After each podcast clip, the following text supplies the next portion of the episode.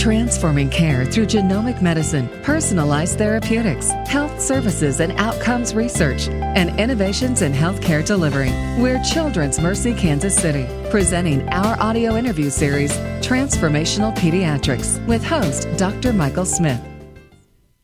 Welcome to Transformational Pediatrics. I'm Dr. Michael Smith, and our topic is continuity of care through a hematology oncology case management model. My guest is Dr. Gerald Woods. Dr. Woods is the Division Director of Hematology Oncology and Bone Marrow Transplant at Children's Mercy Kansas City. He also serves as the Section Chief of Hematology and Director of the Sickle Cell Program. Dr. Woods, welcome to the show. Thank you, Dr. Smith. So, cancer and blood disorders are serious, and, and obviously, treatment is often complex. At Children's Mercy, you have a somewhat unique case management team approach for patients. Tell me about that team approach. Uh, okay, and I'll try to you know do it in a short fashion. So I think we do have a unique program, which I'm very proud of, and it's something that we've done for many many years, over 20 years. Uh, uh, shortly after I got here, and what we try to do is we assign each of our patients a primary hematologist, pediatric hematologist oncologist, a primary advanced practice nurse, and a primary social worker. So from the time of their diagnosis to the time of their transitioning to adult care, they have the same primary team who kind of knows what's going on in and out. And instead of, you know, handoffs where one patient will see them in clinic one time and another, or, or one team will see them in clinic one time, and another doctor or nurse will see them the next visit. And we can't always have the same person every time. But for the most part, they're used to seeing this mini team of the core group of people. And then right. our we have a huge group over 25 docs, 30 APNs. I mean, and everybody knows our protocols. And when we're not here, they can cover for us but the uh, families and the patients feel the continuity and the consistency, which we think is a, a very good, much better, and very good model. And, and why is it important to have consistency in these teams? I think it uh, creates one less confusion. Two, I think it promotes more confidence, and then there's more of a connection between the patient, the family, and the healthcare providers. And what I mean by that is say if we saw them one month and the treatment plan was established, and they came back a month later, they saw a different uh, physician or nurse who might have a little different twist on how to adjust chemotherapy or when to transfuse or when to have them come back. It is kind of unsettling in that they were told one thing the previous time, and now the plan has changed a bit on the subsequent visit. I think it just promotes more consistency continuity and and better and safer care. Right, right. So I noticed when I was reviewing your case management team approach that you use nurse nurses or uh, physician assistants as case, case managers rather than a physician. Why is that? I think the um, uh, advanced practice nurses or the physician. We have a few physician physician assistants. We have many more advanced practice nurses are more available uh, and so they're more accessible to the patient and family, and the advanced practice nurse or the physician assistant knows, knows how to get us. I mean, we may be on rounds, we may be in a meeting, uh, but they can take the call, and so the uh, patient and family hopefully won't have to wait as long to make contact. And then often they'll have to, you know, we'll have to get back with them, but they're able to fill their calls in a, a more efficient manner. And our advanced practice nurses are, are great. I mean, we work so closely with them. They are very familiar with you know what our practice would be like, and it it is individualized from doc to doc. I mean, we don't all do everything the same way, but the nurses and social workers who work most closely with us kind of know how we're going to react, how we would respond, and so they're able to interpret things for the families, and they get information right. quicker than if they had to wait for us all the time. Right. So you have so many people involved in the care how do you manage to keep the teams uh, the same or as close to the same as you can throughout the year, throughout the care for uh, an individual patient? How exactly do you handle the team and keeping everybody there? Yeah, I mean, it does make it a more complex schedule. And what we do is, I would say each doc with their APN and social worker have two or maybe three half day clinics per week. And they're on set days. So it's Monday afternoon, it's Thursday morning, whenever it is. And there are times where we're, you know, doing inpatient rounds or we're at way to a medical meeting or we're on vacation we won't have the clinics. But those set clinics are when the patients come back to be seen. And so that's one way that we can have consistency. To be able to do that does require more resources, and we wouldn't be able to do it without the support of our administration, meaning it takes, I think, a few more docs.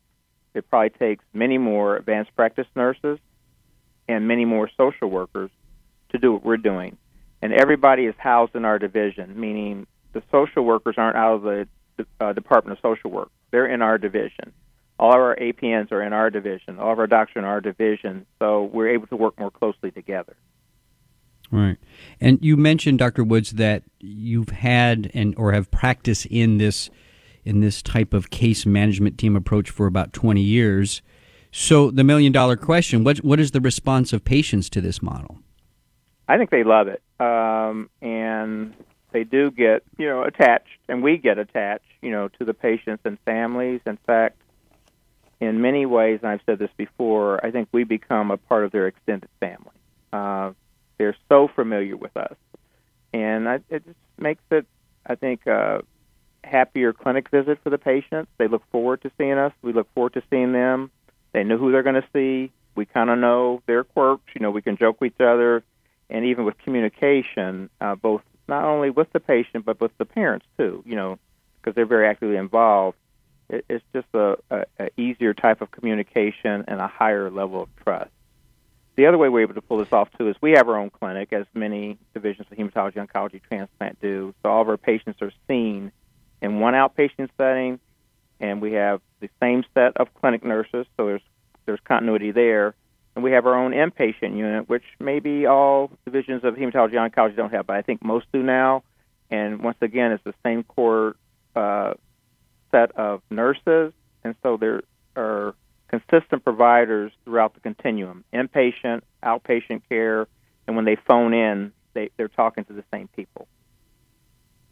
And you know this this type of model, this case management model, what, what you're doing at, at uh, Children's Mercy Kansas City really sounds like it could be the the standard uh, of of practice for hematology oncology throughout the country. Are, are other universities, uh, community hospitals, are they following this uh, type of uh, model when it comes to patient care?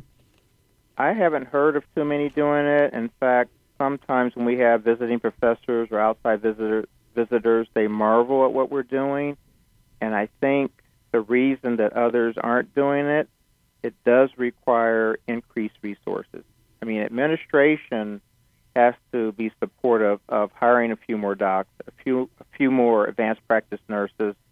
I mean, the bottom line is important in any organization or institution, but even sacrificing, you know, RVUs or you know what may be seem seem to be the standard productivity uh, to do this, I would say it takes more people, more resources, and a higher investment from administration of the hospital, and maybe a not as big bottom line. Right.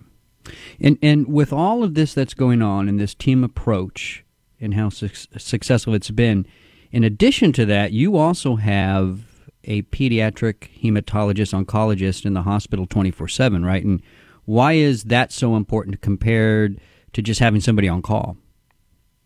So I think it's another u- unique aspect for us, although I would say from my discussions nationally, most divisions of hematology, oncology, bone marrow transplant have had to do this.